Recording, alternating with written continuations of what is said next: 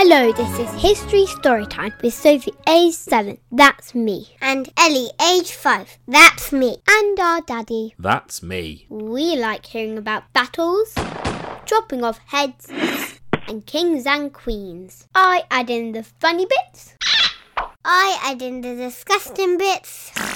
And we tell a new story every week. So don't forget to subscribe. We have a patrons club where people can join, get extra episodes, choose an episode, or can be in an episode. One of our patrons is called Stephen. He is 7 and he lives in America, in Florida. And he really wanted us to do an episode about the Mayflower. Love that. Stephen, we really hope you like this episode. We thought that with the Thanksgiving holiday in America, this would be a good time to do it. Happy Thanksgiving! What is Thanksgiving? It's a bit like Christmas in England. People have a holiday and meet as a family for a big meal and a turkey. Hooray! Thanksgiving is an Old English holiday and it was taken to America by colonists on a ship called the Mayflower. They are called the Pilgrim Fathers. What does pilgrim mean? It means someone who goes on a religious journey. And they went to colonize America. What does colonize mean again? It's when people from one country move to another country and decide to take the land and live there themselves.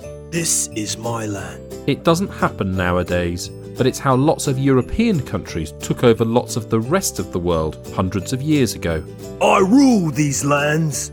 And the Pilgrim Fathers are the names of some of the people who went from England to colonise America. Uh, actually, Daddy, that was not how America was colonised. Jamestown was the first American colony which survived. We learned all about the Jamestown colony in our Jamestown and Pocahontas episode. So, what's this Pilgrim Fathers stuff? Their story happened about 13 years later in 1620, and it's about how another successful colony got settled in America. Wow! To understand this story, we have to go back to the time of Henry VIII in England. He had six wives. I'm a bad boy. What's he got to do with our story? Henry wanted to divorce his wife, but the Pope wouldn't let him, so Henry became a Protestant. What's the difference between a Protestant and a Catholic? A Catholic thinks the Pope should be in charge, and a Protestant doesn't. After Henry VIII became a Protestant, not a lot changed. Although the country was Protestant, it still felt very Catholic. Hallelujah. Protestant priests wore the same clothes as Catholic priests, and both Catholic and Protestant priests had bishops in charge of the priests. Except Henry was in charge instead of the Pope. But many Protestants thought there should be bigger changes. They thought churches should have less gold and priests should wear more ordinary clothes, and the words of the Bible should be more important. Amen.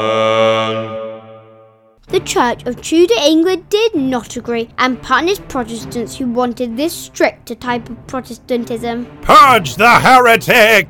Many of these people lived in the east of England, in Lincolnshire and in Yorkshire. They would be fined by the Tudors for not attending the Tudor churches. That just makes me mad! They were treated so meanly that many of them decided to leave.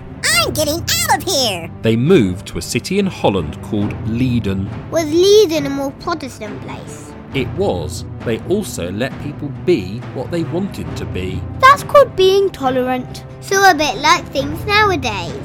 But as their children grew up, they felt Dutch. But their parents felt English. They didn't want their children to be Dutch. But they didn't want to live in strict England either.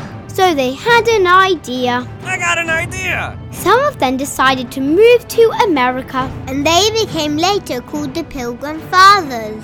America was claimed by the English king, but there weren't the king's soldiers and priests there. They thought they could live like English people, but without the English king's soldiers or priests telling them what to do. But first they had to get there. They asked merchants in England to give them money to help build the colony. They bought two ships, the Speedwell and the Mayflower. There were 102 colonists in total and 30 sailors. A few miles from England, the Speedwell sprung a leak.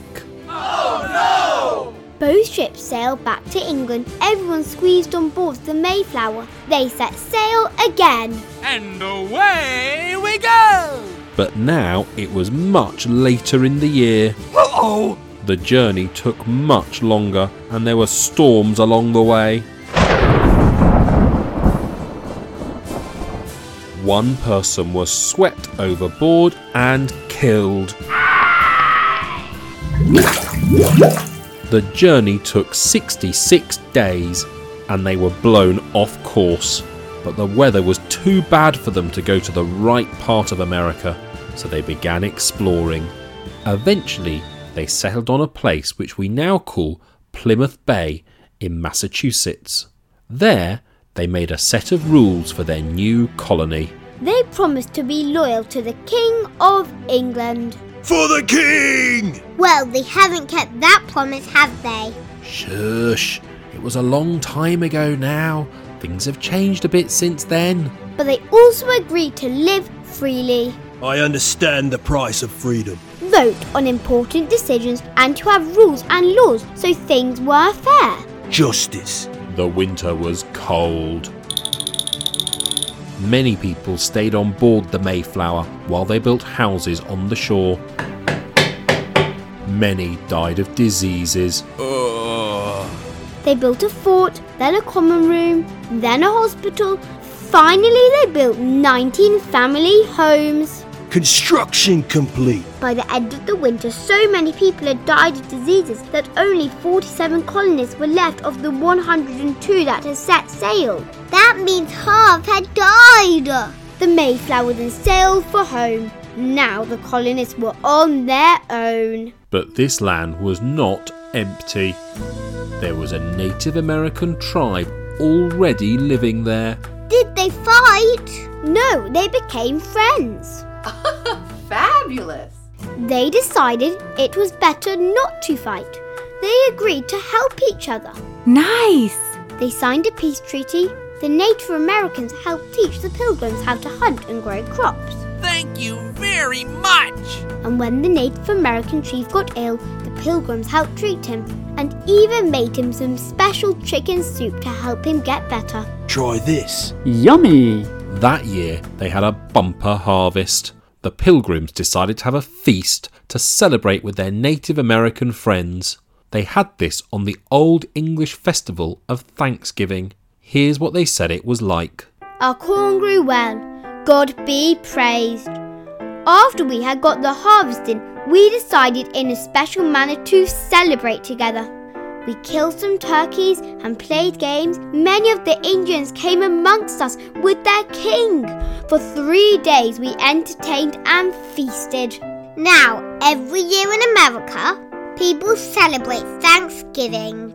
Happy Thanksgiving! And remember the brave pilgrim fathers who helped create a new land. And it's good to remember that the first Thanksgiving in America had people of different races all celebrating together. 30 million Americans can trace their ancestors back to those 100 pilgrim fathers on the Mayflower. And that's why they're called the Pilgrim Fathers. Pilgrims because they went to America for religious reasons. And fathers because so many people in America are descended from them. If you've liked this episode, you might want to join our Patrons Club, and you could listen to extra episodes or, like Stephen, help choose an episode or even be in an episode. You can find how to join on www.patreon.com forward slash history storytime, or the details are in the show notes. Sleep tight. Don't let the bed bugs bite.